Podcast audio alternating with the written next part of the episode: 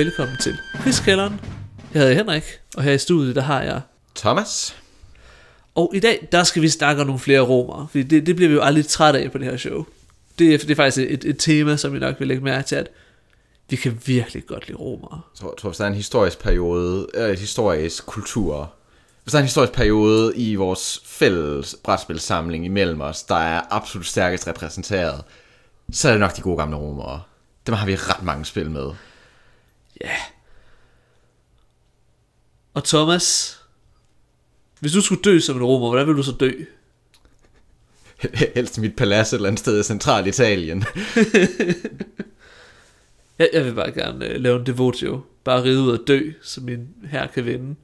Uh, jamen, det er jo sjovt, du siger det, Ja. for det er jo et kort, der lige præcis repræsenterer i det spil, vi skal snakke om i dag. Hvad skal vi nemlig snakke om i dag? Vi skal snakke om Sword of Rome, designet af Ray Farrell.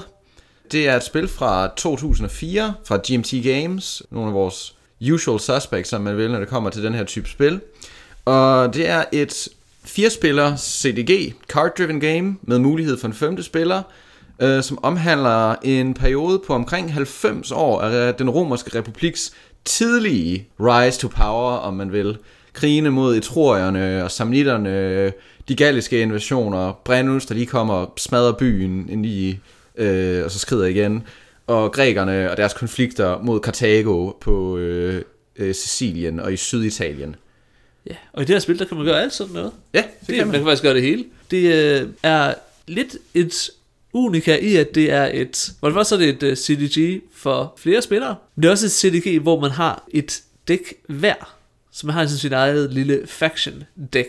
Og lige hurtigt, øh, vi har jo sådan set været inde om, hvad et TDG er tidligere, da vi snakkede om Labyrinth, men for jer, der ikke lige har fulgt med der, der er et TDG et spil, hvor man som spiller sidder med en hånd af kort, som typisk har en øh, pointværdi og øh, en historisk begivenhed. Og når det så er ens tur, så vælger man så, om man vil spille det for pointene, eller for den historiske begivenhed, som så har en speciel effekt. Ellers har man sådan generelle handlinger, som man kan foretage sig. Og det er nemlig det, er det der forskellen på et uh, card-driven game, og så bare et card game, om man vil, sådan noget som Magic the Gathering, og øh, ja, lad os bare sige poker. Det er så, meget, så absolut bare kort spil. Det er kortene, der er spillet. Mens i CDG's er kortene ikke sp- nødvendigvis spillets primære komponent. Der er ofte et bræt, hvor der også sker ting på. Men det meste, der sker her på brættet, bliver altså aktiveret ved, at spillere på, på skift spiller de her kort, som svært er, som lige blev sagt, har en pointværdi eller et navn og en eller anden begivenhed relateret til. Og det, det er alle mulige spil, der leger med på alle mulige forskellige måder. Spillet er placeret i årene 362-272 før vores tidsregning. Det vil sige, at det er perioden, der leder lige op til den første puniske krig, som vi jo godt kan lide. Vi har faktisk snakket om det øh, før. Ja, Det, det, er lige- det var lige for lidt siden. der er faktisk øh, adskillige spil, vi meget, meget godt kan lide, der handler ja. eksplicit om øh, lige præcis de puniske krige. Ja. Og det der jo måske, kan vi sige allerede her, gør Sword of Rome, hvis man er en person, der er interesseret i romersk historie, lidt interessant, det er, at det er jo lidt, altså det er jo lidt deres origin story, den her, det her Ja. spil. Det er før, at de bliver rigtig store. Det er endda før, der sådan er reelle, funktionelle legioner. Romerske enheder er, i modsætning til mange andre krigsspil, man spiller, ikke et hak bedre end nogen som helst andre enheder i spillet. Men mere om det. Det er et spil, som faktisk helt eksplicit er øh, baseret på øh, et andet spil, der hedder Hannibal Rome vs. Carthage. Men for flere spillere. Det var det, han ville lave, så det han har lavet. Det, det kan man jo respektere i en mand. Altså Hannibal Rome vs. Carthage, det er et politisk spil. I den forstand, at man er to spillere, som kæmper om the hearts and minds af de folk, hvis områder man slås i. Og det er simpelthen, hvis man simpelthen taber et slag, så mister man politisk kontrol, og kan derved tabe initiativet øh, i spillet. Øhm, og sådan er det egentlig også i Sword of Rome, hvor jamen, det er meget lagt op til, at man tager sin herre, og så marcherer man ud, og så slås man, fordi hvis man vinder et slag, så er det mega fedt, fordi så får du bare lov til at sprede dig ud over øh, kortet, og øh, fjenden kan, øh, hvad hedder det, miste alle sine vigtige byer, og det er jo fedt. Altså brættet er opdelt i, det er repræsentation af Italien og øh, Sicilien, og hele det område, den klassiske romersk republikansk territorie.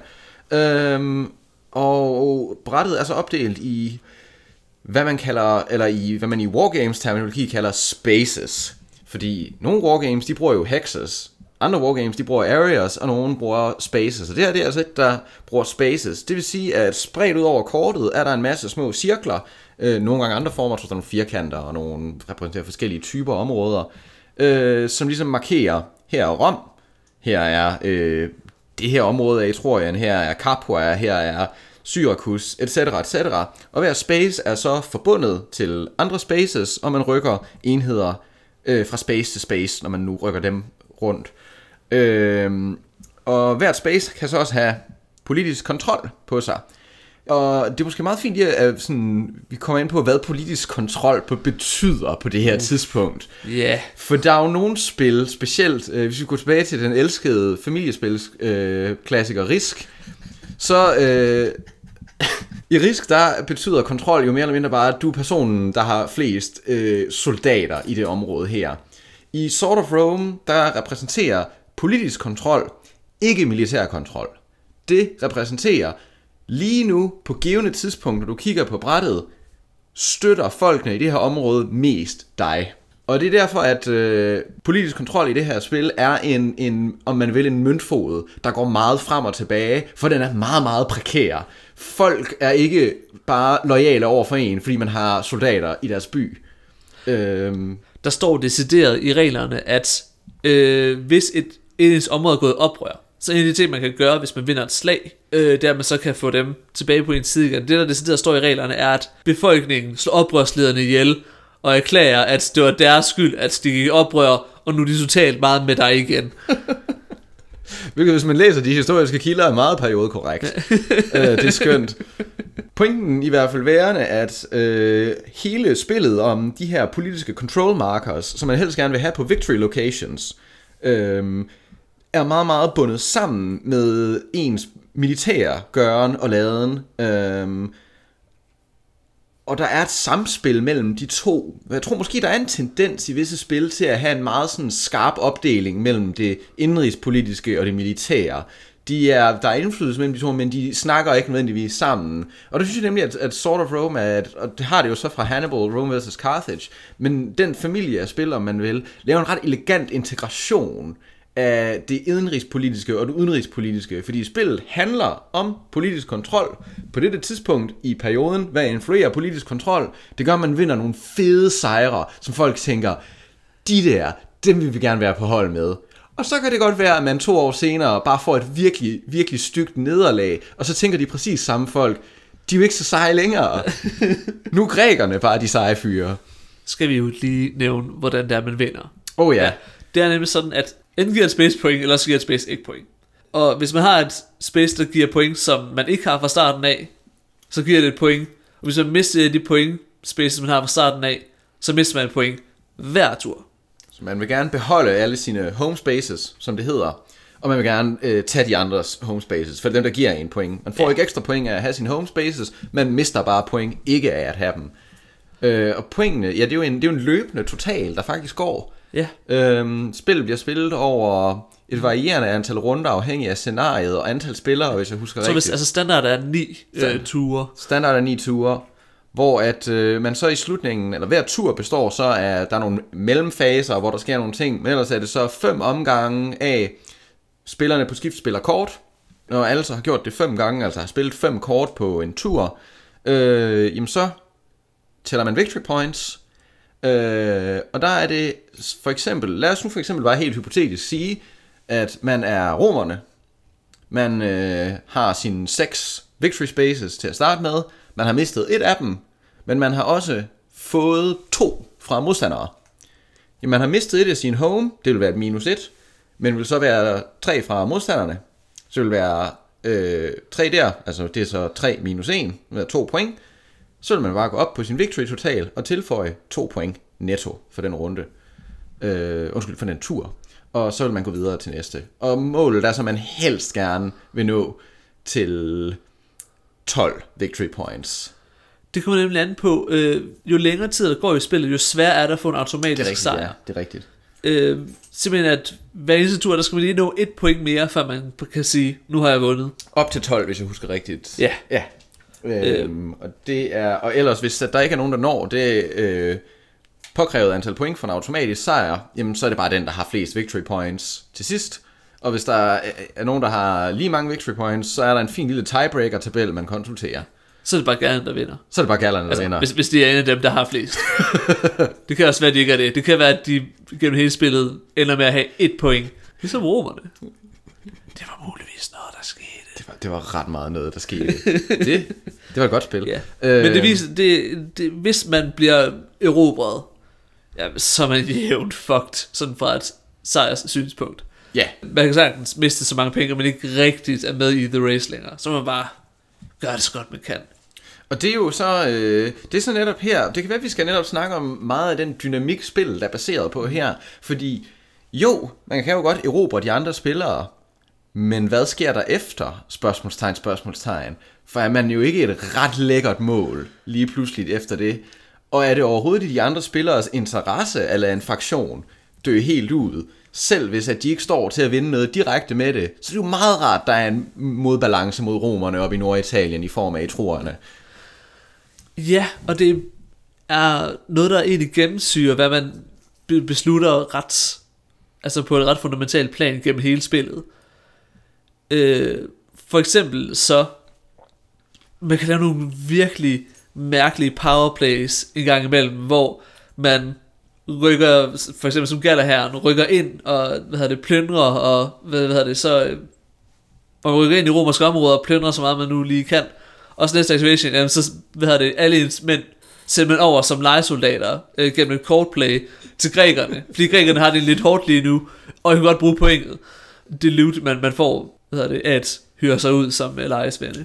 Og det har det her med, at det er typisk sådan, at når der er en, der begynder virkelig at uh, gå fremad, så så så der er de her åh, så der er altså de her som koalitioner af to og måske endda tre øh, powers, som går imod øh, the lead. Men på den anden side, så virker det også som, at altså, en power kan godt stikke af. Øhm, det skete ikke rigtigt i det spil, vi havde, men jeg så muligheden for, at det kunne ske. Øhm, og jeg tror, at, at både den største, det store tvækkede svær, der så også ligger, ligger til grund for alt det her, det er jo så kampsystemet. ja, yeah, For kampsystemet er... Øhm, lad os det, sige, det kan gå begge veje. det er fucking gøjl. Det er rigtig gøjlet. Det er et, vi begge to ret godt kan lide. Mhm. Mm-hmm. For det er et meget elegant system. Det kombinerer hele det at slå en terning for at se, hvem der vinder, og konsultere tabeller for at se, øh, hvor meget den anden person mister, eller hvor meget man selv vis, mi- mister. Hvis man er, igen spiller mange wargames, så kender man det her som The Combat Results Table, det CRT. Og heri, der er det en meget elegant løsning. Slag de løses, når to herrer mødes, det vil sige, når en her rykker ind et andet sted, eller en her bliver interceptet, etc., etc., øh, så slår hver side tre sekssidede terninger. Øh, så smider man øh, simpelthen, hvor meget de er sammenlagt, og putter de modifiers, der nu end måtte være i slaget, øh, oven på det. Og den, der så har mest, vinder. Man konsulterer også samme terninger for at se, hvor meget skade man gør på fjenden. Og det er noget i stil med, at generelt er det 4, 5 og 6'ere, der giver slag. Og flere slag, hvis man har, øh, hvad hedder det, hvis man er vinderen af slaget. Lidt færre, hvis man er, hvis man er taberen af slaget. Men det laver en interessant dynamik, og en meget interessant situation, hvor at man kan faktisk godt vinde et slag, og være den, der tager flest tab i det. Samtidig med, at der kan også godt ske slag, øh, hvor der slet ikke bliver, der bliver slet ikke nogen enheder, der dør. Øhm, eller der kan være slag, hvor den ene side bliver fuldstændig brutalt udryddet. Så det er altid en risiko at gå i kamp i det her spil. Jamen, Og det, er jo, og det er også meget passivt. Det her er jo æraen, hvor Pyrrhus, han øh, har sin store slag mod Rom, hvor han lider så store tab, at åh nej, øh, hvis det her sker igen, så er jeg fuck. Den berømte pyriske sejr, ja. Men det gør, at hvert eneste slag, man går ind i, skal man vælge, om det er en risiko, man faktisk gerne vil tage.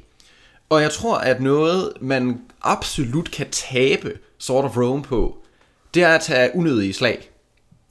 Øh, simpelthen gå ind og angribe steder, hvor man faktisk bare skulle have lade være. Øh, Ja, fordi det ender ofte med, at man sådan tænker, jamen jeg kan få plus to, hvis jeg gør det her. Og plus to er ikke særlig meget. Nej. Det, ikke- når man når man tænker på, at spændviden i terningslagene går fra 3 1'ere til 3 6'ere, så er to ikke særlig meget. Øh, så der er også faktisk noget af spillet på et rent, hvis man er en mere taktisk orienteret spiller, der ligger på måske at sætte de gode slag op. Og det kan være en udfordring. For der er net, netop også, øh, som vi snakkede om tidligere, konsekvenser for både tabte slag og for vundne slag. Øh, og det er rigtig, rigtig træls at tabe et slag, hvor at man mister seks fyre, eller seks combat units. Øh, fordi så skal man lige pludselig til at fjerne tre øh, political control markers, eller tre loyalties fra sine byer. Og det er, det føles ikke rart. Det føles overhovedet ikke rart. Kombineret med, at man gennem øh, de forskellige runder faktisk ikke har særlig mange muligheder for at bygge flere mænd. Det gør man i mellemfaserne mellem de forskellige runder af, af fem kortspil. Øhm, så hvis et, et, et rigtig, rigtig stort tab på det forkerte tidspunkt kan virkelig, virkelig, virkelig smadre en. Det var sjovt nok også nogle ting, der skete historisk, så det er jo meget fint. Det skal også lige siges, at i det her spil, i modsætning til mange andre spil, er det virkelig, virkelig let at lave alliancer. Ja. Og ikke bare sådan nogle, øh, nu arbejder vi sammen alliancer, men decideret. Nu bliver vi enige om, at øh, vi arbejder sammen, vi lægger en lille brik på, og så kan vi ikke angribe hinanden. Øh, vi kan gå igennem hinandens territorier. Nu er vi allieret. Det kan man meget let gøre. Til gengæld, så kan man også godt bryde alliancer. Der er øh, mulighed for ret, ret store for, højforræderi i det her spil, hvis man gerne vil. Men der er den, den øh, øh, forræderiet er faktisk integreret i spillet. For hvis man bryder en alliance med en anden spiller, øh, jamen, så synes ens egen folk, at man er, man er, altså, man er, man er lidt en bastard. Man er, man er lidt træls. Øh, og så mister man faktisk loyalty hos sin egen befolkning. Øh, fordi man har jo tydeligvis lavet et eller andet brud med officiel politik. Men apropos fraktionerne, øh, det kunne vi skulle snakke om, hvem er man egentlig i Sort of yeah. Rome? Fordi vi ved allerede, at man er romerne, men øh, de er heldigvis ikke de eneste. Øh, først og fremmest, det der med Factions i Sword of Rome, er at selvom man egentlig lidt spiller samme spil, man spiller på samme måde, så er der nogle ret sådan store kerneforskelle, som gør, at man spiller anderledes, alt efter hvem man er. For eksempel er, er man romerne, og romerne, de har selvfølgelig, som man jo skal, så trækker man jo sine konsuler vilkårligt. Det er klart, det gør man altid. Det er som man gør i romerspil.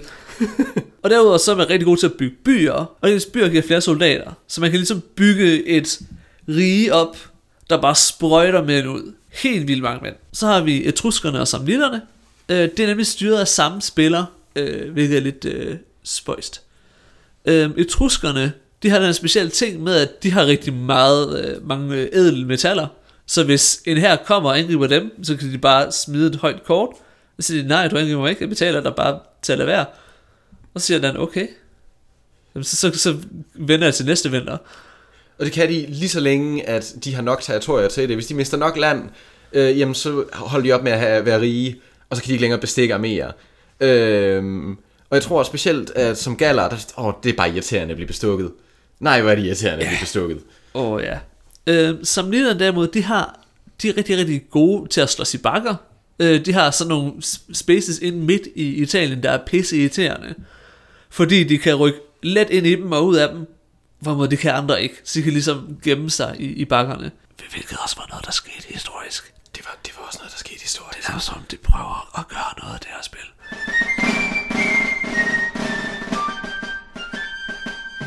Grækerne, de er, øh, jamen, de er lidt skæg, for de er lidt spredt ud. Altså, som, som kortet starter, de er både i Syditalien og på det østlige Sicilien.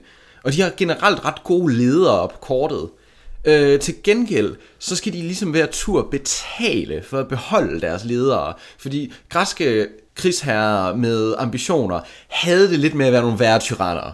Øhm, og derfor skal de altså ligesom give political control markers eller loyalty markører i byer væk i slutningen af hver øh, tur for at beholde sagte ledere på brættet, ellers for ligesom at repræsentere hans, må man gå ud fra, undertrykkende regime. De kan få nogle ret fede ledere ind. Altså, Pyrrhus, han er, han er en sexet, sexet mand. Han er Han- ret fed. Han har nogle henholdsvis høje lave tal. Og det er det fedt. Nogle gange er det fedt at have høje tal, nogle gange så er det fedt at have lave tal. Ja, Sidst så har vi øh, gallerne. Sidst-gallerne selvfølgelig, fordi de bor på, på den her side af alberne. De øh, er lidt specielle, øh, mest fordi de, de er pisse ligeglade med at erobre. Det gider de ikke. Det har de ikke tid til. De, de vil hellere have noget plyndring, så de kan drikke sig fulde. Øh, så de har det her med, at hver gang de slår øh, fjenden i slag, eller plyndrer området, eller tager byer, så får de sådan noget loot på deres loot track. Og så når de har fået fem af dem, jamen så får de et point.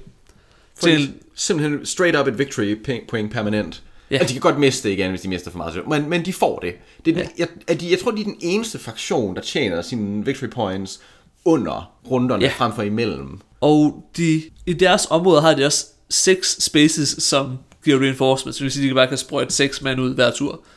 De dør også ret hurtigt, fordi man har en tendens til bare sådan smide dem ind steder, og så og plyndre, og så tænker man ikke så meget på, hvordan man kommer hjem. Og alle de her sådan små, hvad kan man sige, uh, faction øh, unikke evner, de er så meget fint øh, opsummeret på små kort, man har liggende foran sig. Øhm, men udover det, så, gør, så er spillet jo et CDG, som vi kommer ind på. Og øh, en af de fede ting ved CDG's, det er den frihed og fleksibilitet, de tillader designeren omkring events og omkring ting, der ikke nødvendigvis er i reglerne ellers. Øhm, Richard Burke, som, vi, som er blevet diskuteret på det her øh, podcast før, øh, han sagde, at en af hans yndlingsting, når han designer de her store historiske spil, som jo har en tendens til at gøre, det er at skrive events, som øh, ligesom dikterer, nu sker det her, og det sker på den her måde, og sådan er det bare. Fordi det betyder, at man skal ikke sidde og brygge med et eller andet subsystem, eller under, eller ekstra mechanics til at simulere specifikke historiske omstændigheder eller instanser. Nej, der er bare en ting, der siger, sådan her sker det, og det sker, bum. Og i Sort of Rome, i modsætning til ret mange andre CDG's, så har hver faction jo deres eget dæk. Det vil sige, at hver factions decks, øh, events og kort er også tematiseret efter dem historisk og tillader dem forskellige ting. Øh, men nu nævnte du gallerne, der jo har mulighed for at smide øh, legesoldater til, på grækernes side. Grækerne har også øh, kort, der gør de hyre galliske legesoldater. Så nogle kort har romerne slet ikke nogen af. Og alle de forskellige fraktioners muligheder er på en eller anden måde fremlagt i deres dæk og telegraferer ret stærkt over for spilleren, hvad for nogle strategier og hvad for nogle typer moves, man opfordres og belønnes for at lave. Øh, blandt andet kan jeg huske, at gallerne i hvert fald havde nogle ret funky kort, de kan spille i kamp. Det har det nemlig. Som ligesom repræsenterer denne her blodtørstige øh, galler charge. Altså der er den her, hvor man får minus 2 til øh, et slag. Så så slår man automatisk tre af modstanderne ihjel, uanset hvad. kan bare kan slagte en her, også selvom de vinder.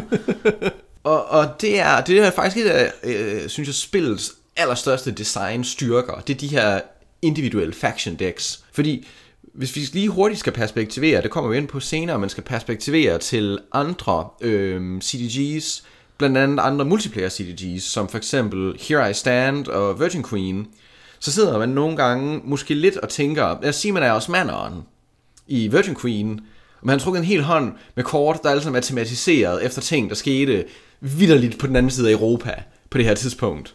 Og det kan godt virke en lille smule akavet at blive med at sidde og spille dem og tænke, hvorfor har jeg alt det her som tyrk?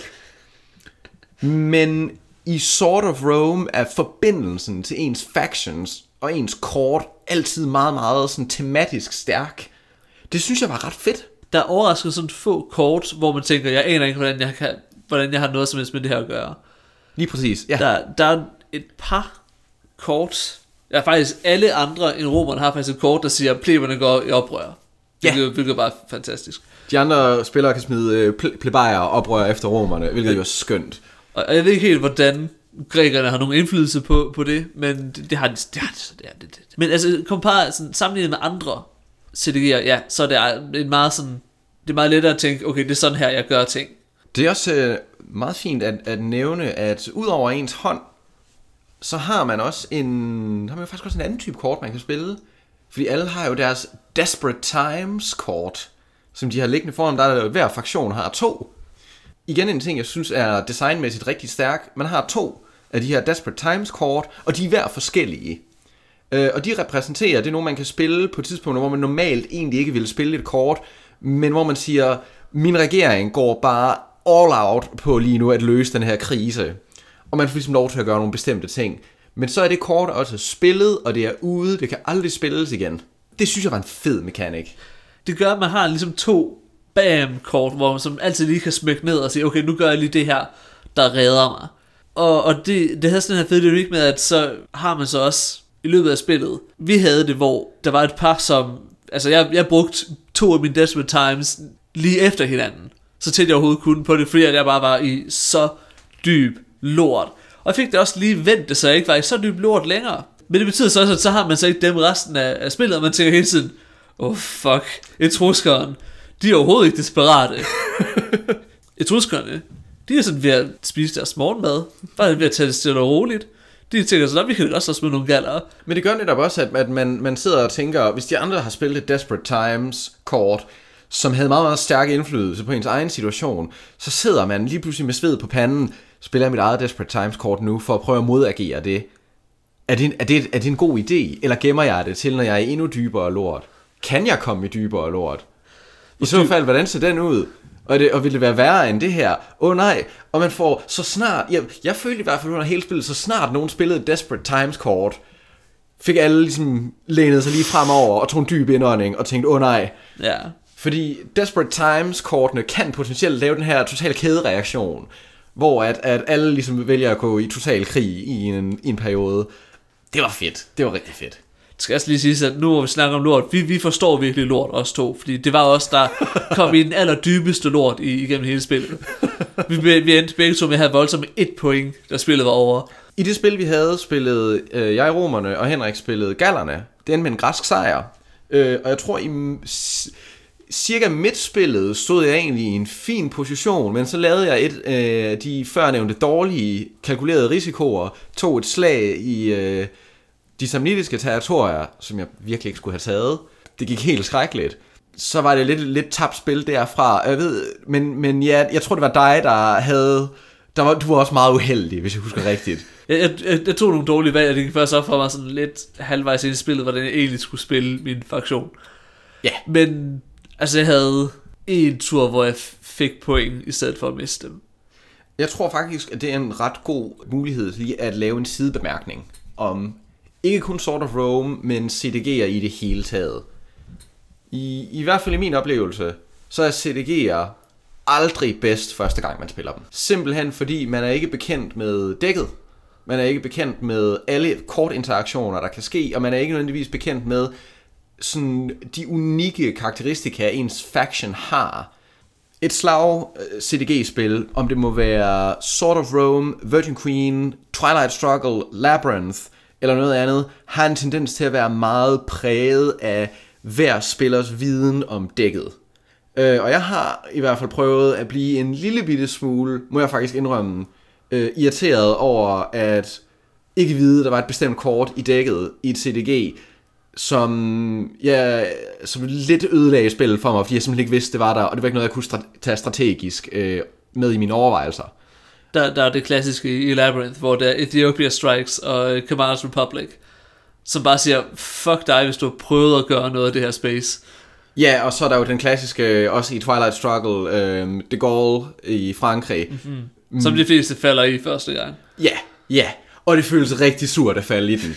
Øh, fordi det er netop der, at vi, vi nævnte før, hvordan alle de her events, alle de her kort, tillader noget ud over basissystemet. Øh, og tillader alle de her specifikke instanser. Øh, men hvis man er i gang med at lære spillet, og man primært forholder sig til basisspillet og basissystemet der, og ikke ved, hvad det er for nogle specielle instanser, der overhovedet er mulighed for at ske, øh, det kan være rigtig, rigtig surt at blive ramt med noget der. Så jeg tror, at øh, mange CDG'er, de bliver bedre anden gang, man spiller dem.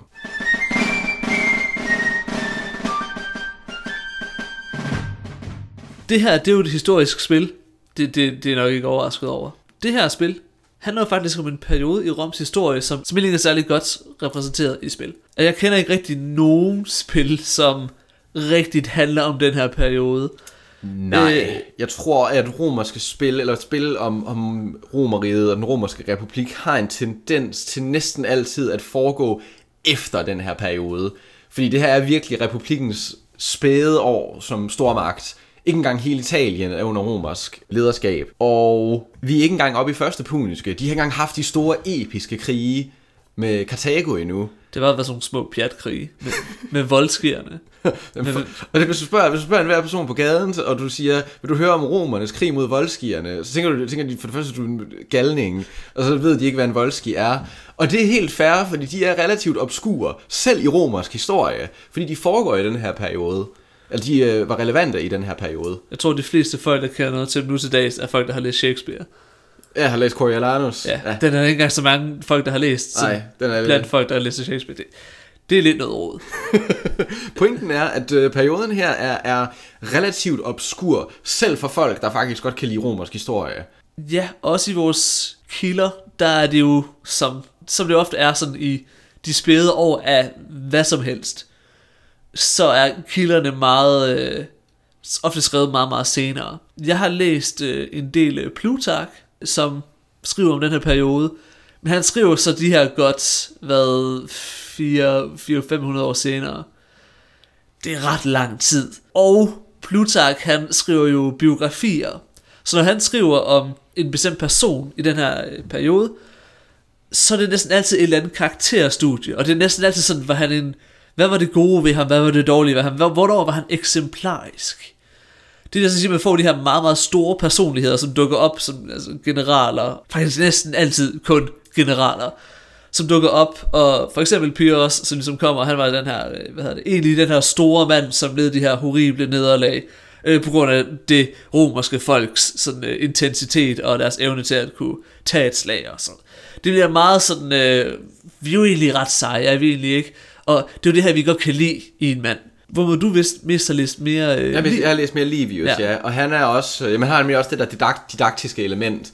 Det handler om, at øh, vi skal se tilbage på fortiden og se, hvor bare eksemplarisk romerske de gamle romere var. Øh, hvilket betyder, at Livius han har det med at være overhovedet ikke interesseret i andre folkefærd, medmindre de spiller en rolle i en eller anden form for romersk moralstykke. Øh, og det er jo i og for sig ikke særlig god historiografi, vi har om den periode. Det er faktisk lidt noget bras. Øh, til gengæld er der en, en øh, altså arkeologien siger en masse om det. Blandt andet øh, det meste vi ved om etruskerne, ved vi fra arkeologien. og det har jo så også lidt en skæg sideeffekt af, at noget af det, vi ved om etruskerne, det er, at vi ved, at de handlede i ædelmetaller. Så det er selvfølgelig en mekanik i spillet.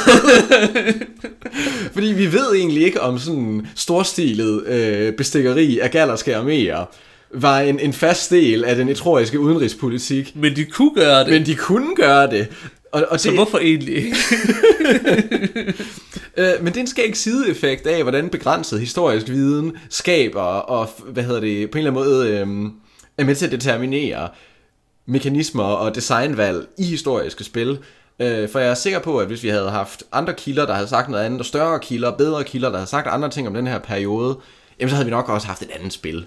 Ja, men på den anden side, så jeg synes, det er et ret godt forsøg. Åh oh, ja, øh, absolut, absolut det er altid noget rod, sådan når det er sådan en, en periode, der var sådan lidt... Ja. Men det er, jo, det er jo en fed periode. Det er en enormt spændende periode, og, og jeg synes netop, at der er et interessant designvalg i spillet igen omkring kortene her, fordi spillet vælger ikke at gå fuld simulation og fuldstændig smide alt, der bare ligner spekulation ud af vinduet. Der er faktisk endda et par kort, som jeg synes havde næsten komisk værdi til sig. Og jeg tænker blandt andet på, romerne har jo et kort, der simpelthen hedder latin for fede etruskere, som i overvægtige etruskere, som vi kan spille i en kamp mod etru- en etruskisk hær, som gør, giver etruskerne en, øh, en straf på deres terningeslag. Fordi vi ved, at romerne mente, at etruskerne alle sammen var tykke og dekadente. Så det er selvfølgelig et kort. og det synes jeg, det er jo næsten komisk. Men jeg kan godt lide det. Jeg kunne godt lide det. For der er lidt et glimt i øjet med det. Mm. Ja, og det som spillet ligesom siger om historien på et tidspunkt, det er, jamen, hvad, hvordan vinder man? Jamen, det gør man jo ved at have vigtige steder i lang tid. Øh, men man er galler, som en pisse ligeglad. Hvordan får man vigtige steder? Jamen, det gør man ved at slå andre hære i området, fordi så tænker folk i området, ham der og hans her, det må være de vindende. Det vil vi gerne være på hold med. Og på samme måde, hvis man bare rykker ind herind, og så venter lidt, og så, så, så går folk bare med ind. Ja, så undertrykker man dem lidt. Ja, så, så, så siger de ja. Så laver man en belejring. Det tager lidt tid. Ja. Så kan det være, at folk bliver lidt...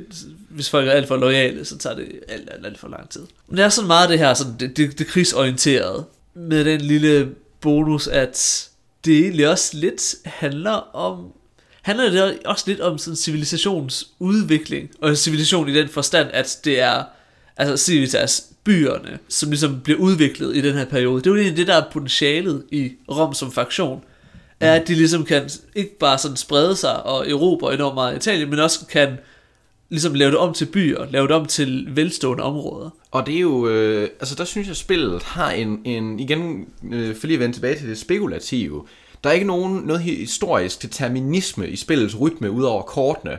Øhm, og der er jo ikke alle mulige, altså romerne, på trods af at være de historiske vinder i, i gåseøjne, får ikke bonusser smidt efter sig i alting, de laver. Faktisk, deres, deres hære er lige så gode som alle andre hære. Og deres konsuler har faktisk en tendens til at være noget mere trash end de fleste andre ledere på, øh, på kortet. Til gengæld er der mange af dem, så det er jo noget. Men den viser lidt den her periode, da den romerske civilisation, hvor den var genkendelig romersk, var på sit mest prekære. Og det synes jeg, den, den gør det godt med. Ja, det her, hvor man, man har faktisk fornemmelsen af, at jamen, hvis bare det gik lidt anderledes, så var Rom slet ikke blevet et imperie. Ja, lige præcis. Det kan jeg altså godt værdsætte, at et spil gør. Ja, og så hvis man er græker, så hader folk en. det, er bare, det, det er bare sådan, det ender med. Det er bare, ja, hvis, man er, hvis man er græsk tyran, så hader folk ja, en. Ja, men det er man jo. Det er man jo, det er rigtigt. Altså, der, er jo ikke, der er jo ikke en eneste græsk leder i det her spil, som ikke er en tyran på en eller anden måde.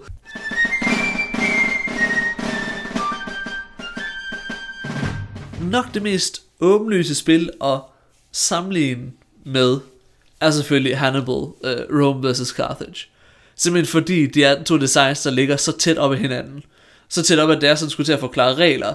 Var det virkelig meget, hvor jeg sagde, man gør det her, ligesom i, det, ligesom i Hannibal Rome vs. Carthage. Man gør det her, ligesom i Hannibal Rome vs. Carthage. Så ryger man så mange felter, man øh, hvad hedder det, fjerner så, så meget loyalty. Men der er så mange ting, som er på præcis samme måde. Som, øh... Og det er, jo, det er jo ikke ved et tilfælde. Jeg tror, Ray Farrell har været ret øh, ærlig om, at han... Ja hans mission, hans thesis statement, om man vil, for det her spil, var, kan få gameplayet i Hannibal Rome vs. Carthage til at fungere med fire spillere. Øh, til hvilket, hvis vi så lige hurtigt skal vende tilbage til en kvalitativ øh, statement om spillet, det synes jeg, han har. Det, er godt det synes jeg helt klart også. Også fordi det, det kræver ret...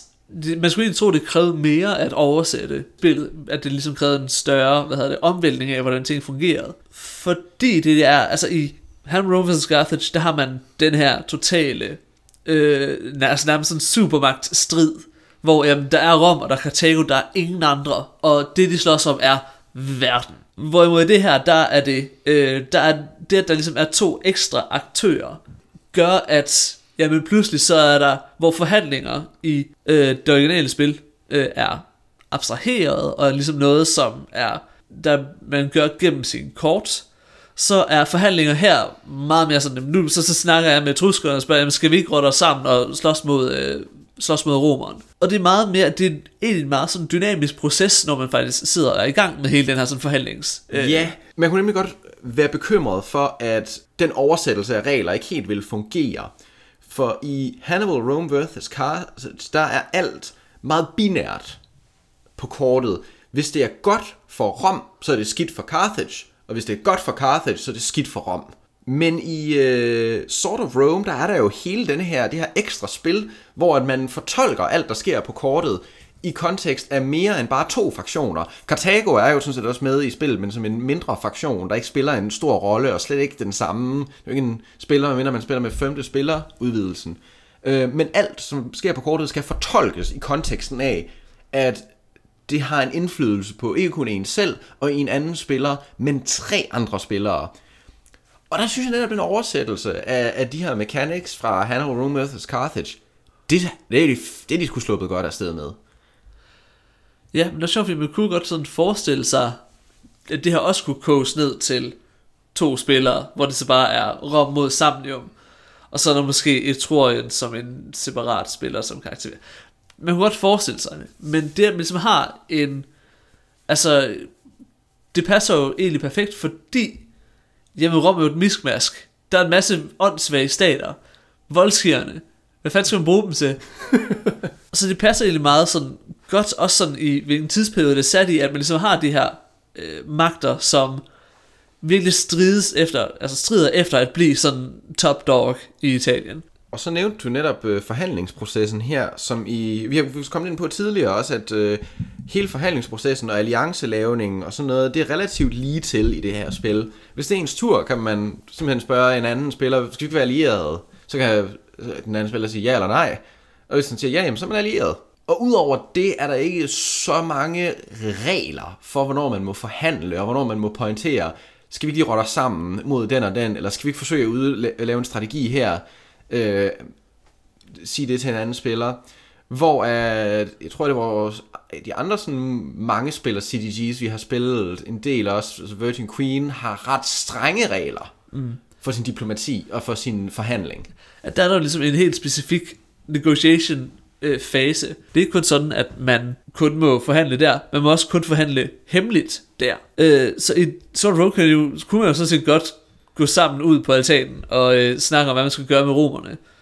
Øh, det gør man nok ikke rigtigt, fordi, at så, fordi det er ret tydeligt, når de tre andre spillere går ud, så ved man jo godt, hvad der skal til at ske. Ja.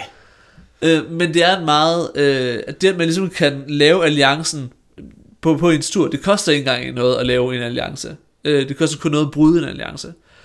Jamen, det gør, det har det her meget sådan dynamiske, jamen nu er vi, altså på en enkelt runde, kan folk, kan alle jo gå, vende sig imod en enkelt spiller. Og jeg tror, at øh, igen for at sammenligne med Virgin Queen, og også uh, Here I Stand, Virgin Queens øh, øh, ja, storebror, eller lillebror, afhængig af, hvad man, hvad man vil sætte det der, så er... Øh,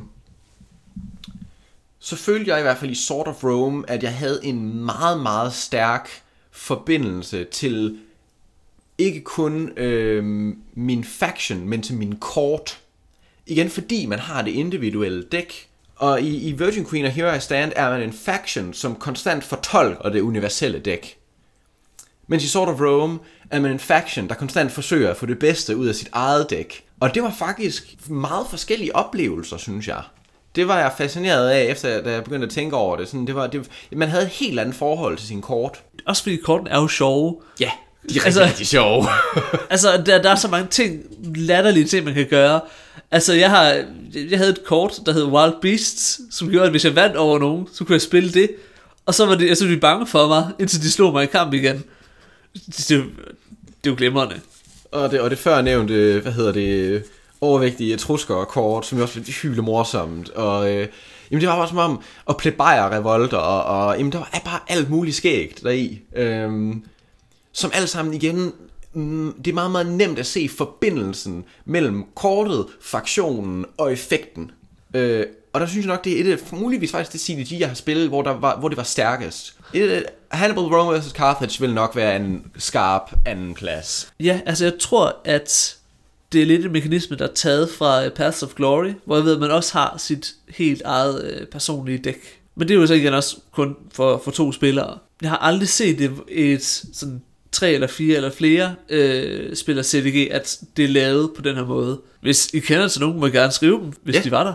Jeg vil gerne se flere spil gøre det her, faktisk. Ja. Øh, det vil være interessant. Det behøver jo ikke være endnu en, en variant på Hannibal Rome vs. Carthage designet.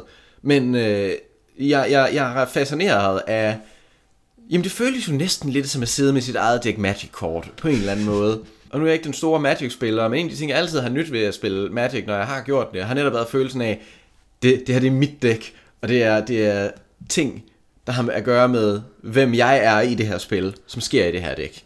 Vil ideelt ikke være en uh, Sort of Rome Keyforge crossover, hvor man er en eller anden latterlig italiensk stat, der har sit, der, hvor man trækker en vilkårlig pakke, og det er så en stik. Så burde man, altså burde man sætte det under 30 års krigen, så kan booster packs og forskellige småstater i det tysk-romerske rige. Det det ville være et spil. Nok ikke en særlig succesrigt et, men... Uh... Det vil ikke sælge så, som, som varmt brød. Nej. Det, det vil det nok ikke. Nå, Thomas, når du skal spille det her igen, det skal vi jo nok på et tidspunkt, fordi det, det, det er ret fedt. Jeg. Ja. Uh, hvilken faction vil du så gerne spille? Så tror jeg gerne, jeg vil prøve at være øh, etrorierne og samnitterne. Fordi jeg synes, det er lidt fedt, man er to factions som samme spiller, men man har en fælles hånd, og man skal ligesom forsøge at navigere det. Øh, fordi man får jo ikke flere kort, man spiller hver tur, selvom man er flere factions. Det vil jeg gerne prøve. Hvad er jeg, vil, altså, jeg vil gerne være romer, men det er også fordi, altså jeg kan godt lide at være romer. Jeg kan godt lide at trække konsul af en kop. Ja. Det, det, er jo bare hyggeligt. Derudover så kunne jeg virkelig også virkelig godt tænke mig at prøve det med fem spillere udvidelsen, fordi det virker lidt som om, at altså på en eller anden plan, så har man så har Sword of Rome i sit udgangspunkt med fire spillere prøvet at undgå det der øh, kompleks, hvor der er en spiller, som er øh, som, som har ligesom en øh, fredelig front. ved at gallerne ligesom har de transalpinske galler, som kan komme ind og plyndre, mm. øh, og hvor grækerne ligesom har øh, Karthago, som kan slås med dem om Sicilien. Ja. Øhm, men jeg kunne faktisk rigtig godt tænke mig at prøve det med Karthago. Øh, fordi det virkede lidt som om, at der manglede lidt modspil mod grækeren i, i Sicilien. Det var meget sådan lidt ham, der gjorde sit eget ting, og så var lavet vi. Og Ja. det virkede mere som om, at han kørte sit eget spil dernede, og så, så da han lidt, lidt var færdig med det, så gik han ligesom i gang med Italien. Ja, også fordi for man skal gøre noget med Karthago i det spil, de er jo en minor power, og derfor skal, så skal romerne bruge kort på at aktivere Karthago. De har jo minor power activates kort øh, for Karthago. Det, det har de andre også. Har de andre også fået Karthago? Okay. Ja. Ja. Pointen er i hvert fald, at de andre spillere skal investere ting Ja. ja. i det. Og det vil jo faktisk gøre kort, sådan hele kortøkonomien markant anderledes, Ja. kunne man forestille sig. Det, jeg kunne godt tænke mig at være romer, øh, fordi jeg kunne godt tænke mig det, at man går rundt og bygge byer, sige imperator i, i høj stemme. øh, men hvis Karthago er med, så kunne jeg rigtig godt tænke mig at spille Grækenland. Mm. Så tror jeg, at Grækenland vil være rigtig, rigtig sjov at spille. Ja, det kan jeg godt se. Det vil jeg også, vil jeg egentlig også gerne prøve. Ja. Jeg håber, vi kan, vi kan spille med fem spillere på et tidspunkt. Ja. Øhm, en videre, så øh, synes jeg faktisk, jeg vil i hvert fald meget gerne give det her spil en varm anbefaling. Jeg synes, ja. det er et rigtig godt spil. Altså, hvis man kan få fat i det. Ja, hvis man kan få fat i det, så desværre, øh, vi har gennem en, en, en ubehagelig overraskelse her til sidst. Uh, Sword of Rome, det er slet ikke på lager. Nej, det, er- det var i 2010 sidste reprint var. det tror jeg, ja, hvilket immer væk er nogle år siden. Ja. Det, nogle gange kan man finde det på øh, Board Game Geeks Marketplace og på eBay faktisk ret billigt. Nogle gange er nogen, der sælger det meget, meget billigt. Og jeg ser det også af og til sådan dukke op, altså et enkelt eksemplar på Udo Grebe eller sådan et eller andet. Og så er det der en uge, så er nogen, der skynder sig at købe det, og så er det væk igen. Øh, hvis man kan få fat i det, hvis man har lyst til at lede lidt og grave lidt, så er det muligt. Måske. at få Vi fat i kan give, øh, hvad hedder det, altså om så måske 40% af gangene kan man øh, altid finde det. Ja, 50% af de 40 gange, der er fifth player expansion nok med. Ja. Det tror jeg er cirka... Mm. det var alt, hvad vi havde fra krigskælderen i dag. Tak fordi du lyttede med. Jeg var Henrik. Og jeg var Thomas. Og næste gang snakker vi om et eller andet. Der er måske også romer involveret. Det skal vi ikke snakke om. Tak for i dag.